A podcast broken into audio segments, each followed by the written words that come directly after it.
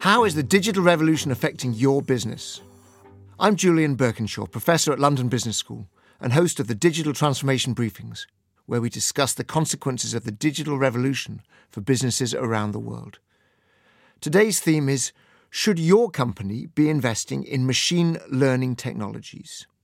Joining me to discuss this are Professor Nikos Savva, a colleague at the London Business School and an expert in data analytics, and Gabriel Straub, Head of Data Science and Data Architecture at the BBC.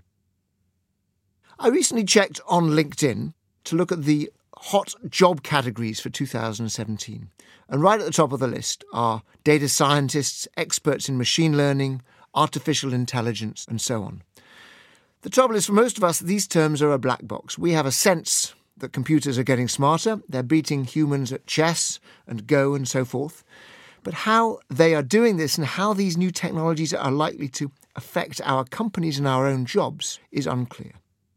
Let's try to demystify these terms first of all. Nikos, my dictionary says that data science enables me to extract knowledge from large bodies of data. Give me an example of how that works. Uh, thank you, Julian. Uh, thank you for the opportunity to be here. I agree with you that data science is a bit of a black box. Uh, so, so let's uh, take this opportunity to try to shed some light on it. So, so I think data science is a generic term that describes the methods used by smart and quantitatively trained people to scrutinize data in order to do more than just extract knowledge. And let me give you a couple of examples that I've seen in practice. So, so let's take retail. So, so in the past, uh, a store manager at the end of the day would have to manually fill out forms with what inventory they would like to have delivered to their store in the next few days and uh, they would have to hand deliver these to the headquarters for this to be fulfilled. Now, data scientists have taken over this process and they go through tons of data, including past sales in multiple locations, to try to identify trends, uh, seasonalities, patterns, and they're also using data such as weather forecasts to try to predict what demand would be, identify sort of new uh, demand trends and so forth, and uh, fulfill the store ordering uh, process in an automated way with very little human intervention.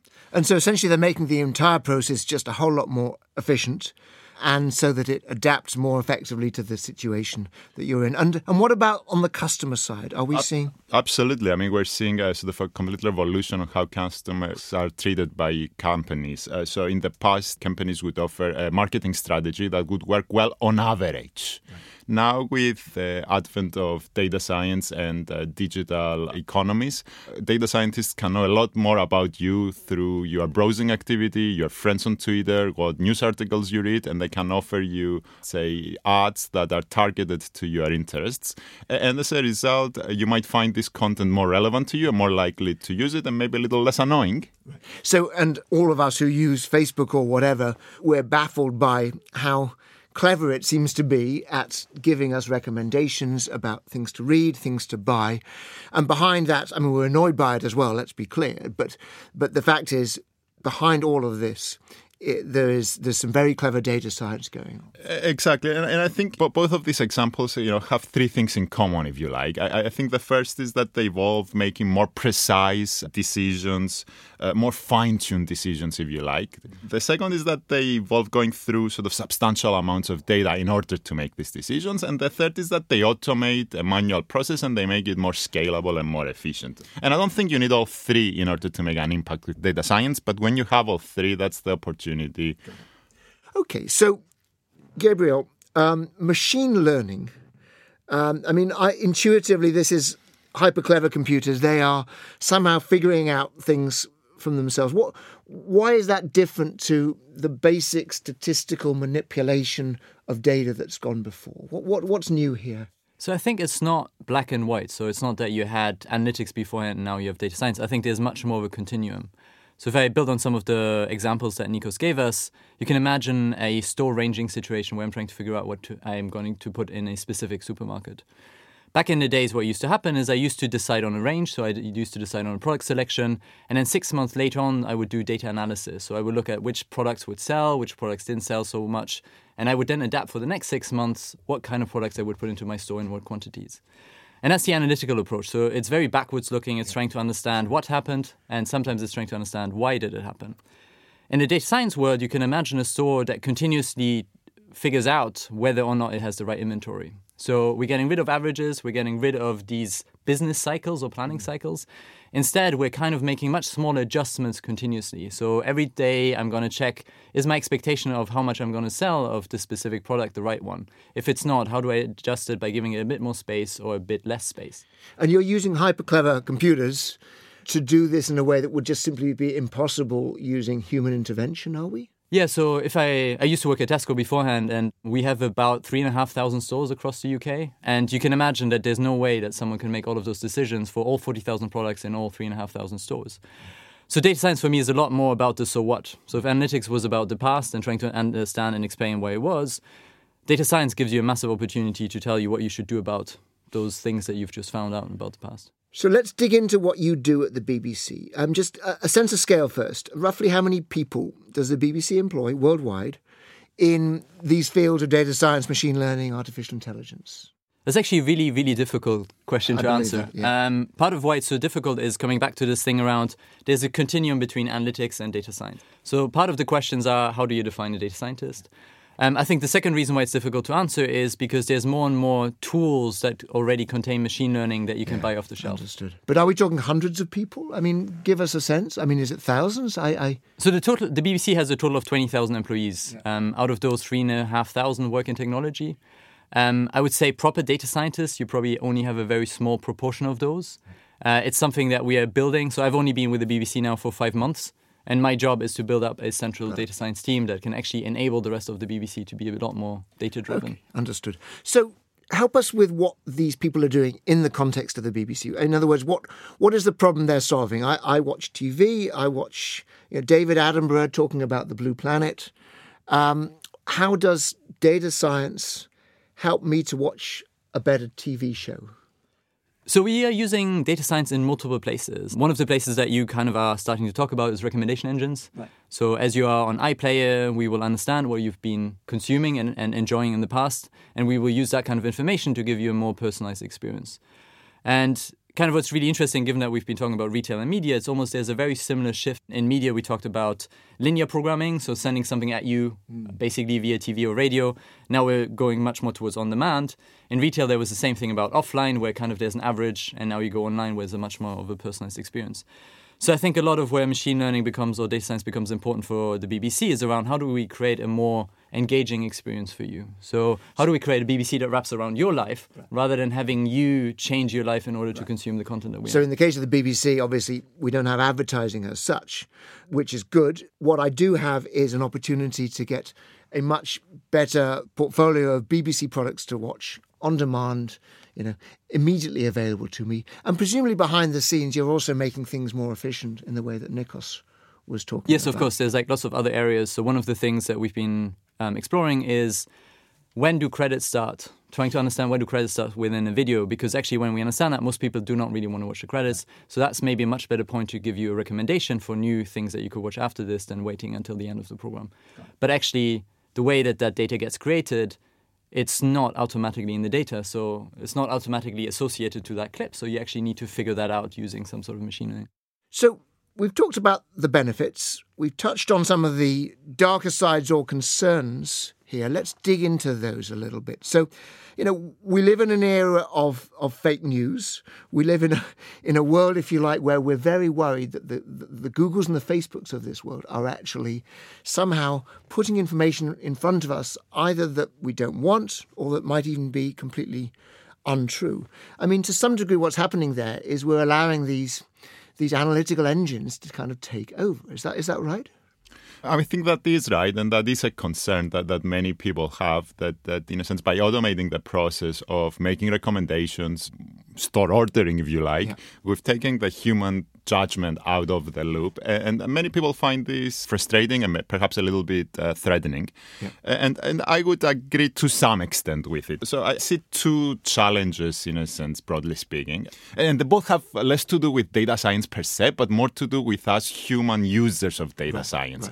And the first is the classic uh, sort of problem that uh, you know bad people would do bad things in a sense, and data science enables them to do them in larger scale in a more sophisticated manner. So, so, so I mean, a classic example, I think, is the company targeting ex gamblers with gambling ads. I mean, that, that's probably not a good use of personalized targeting.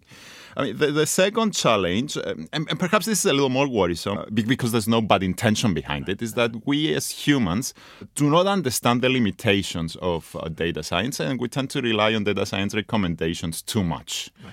And for example, if you take credit scoring, one of the first mm-hmm. applications of, of machine learning and data science, this is designed to work well on average.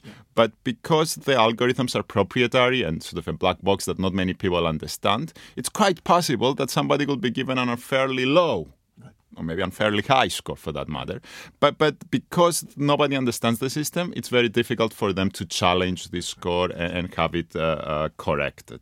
Gabriel, in the context of the BBC, I mean, obviously, you worry, as we all do, about these analytical engines, these machines, as it were, taking over, know, running off. I mean, the concept of machine learning makes a few people a little bit scared because, you know, if you watch the movies, we believe that they're going to they're going to take over the world.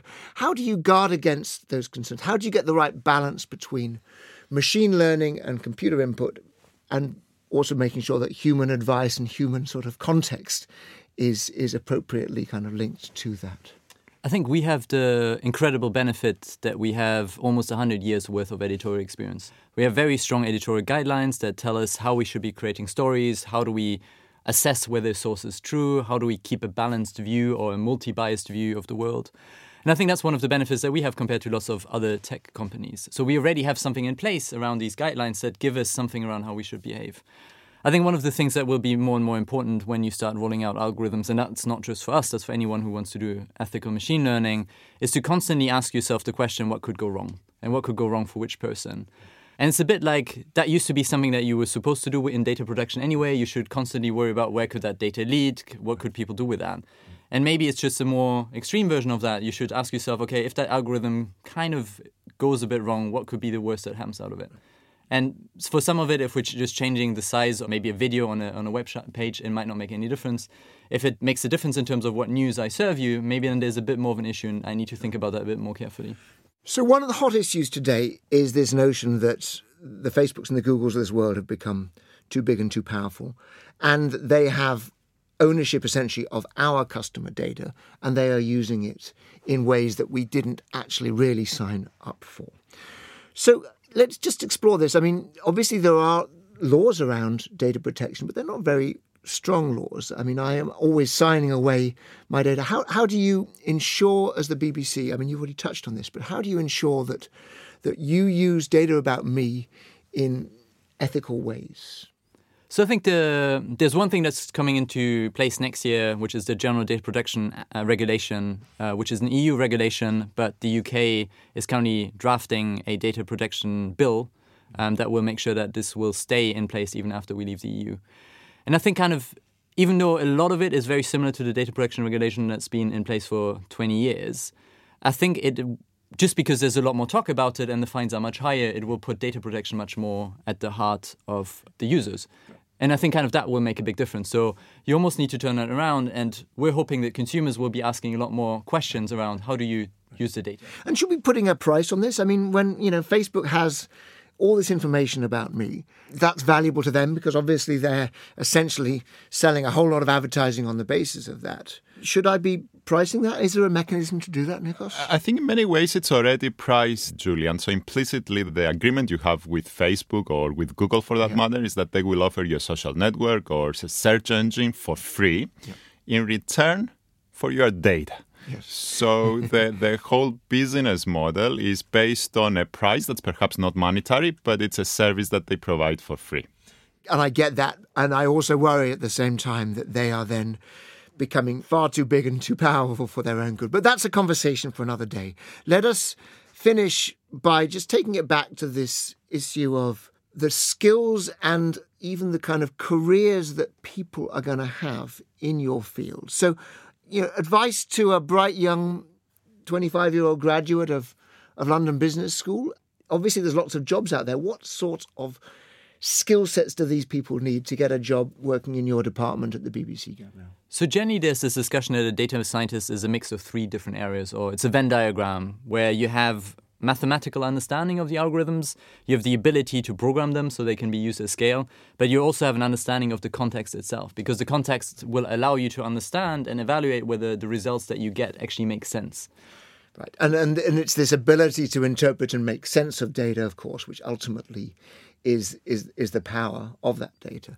Nikos, your views on that? I mean, how do we how do we ensure that we don't lose the human touch, the context when we when we get spend so much time bogged down in data? So, so, in fact, I think the biggest challenge is, is not really understanding the data and turning the data into useful knowledge. It's almost the opposite. It's understanding the business context and the business problems right. that data science can help uh, solve or, or, improve or, or fine tune and uh, translating almost the business problem into something that sort of an experienced data scientist can run with and produce a solution, and then taking this solution and putting it back into use, sort of the real business context, and then implementing an almost feedback loop where the solution is continuously improved, its scope is widened, and uh, its applications uh, find more and more uses.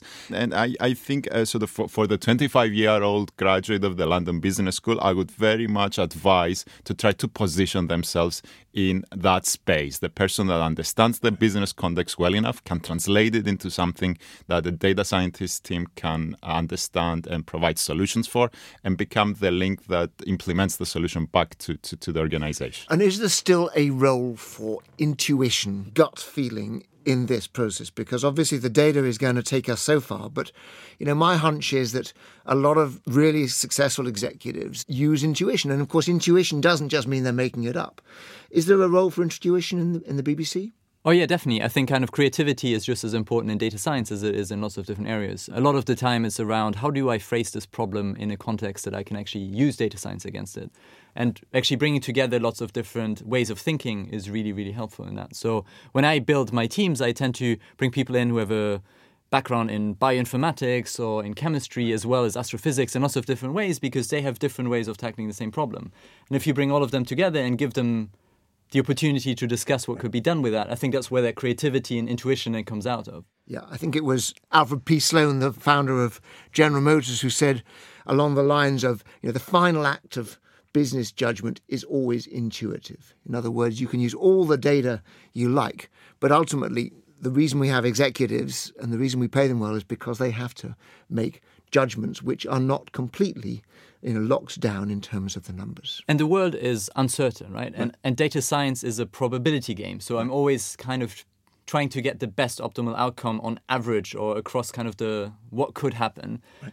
But and sometimes you need to bet against the market. Sometimes you That's need to bet against the numbers because the return, if you get it right, will be much, much higher.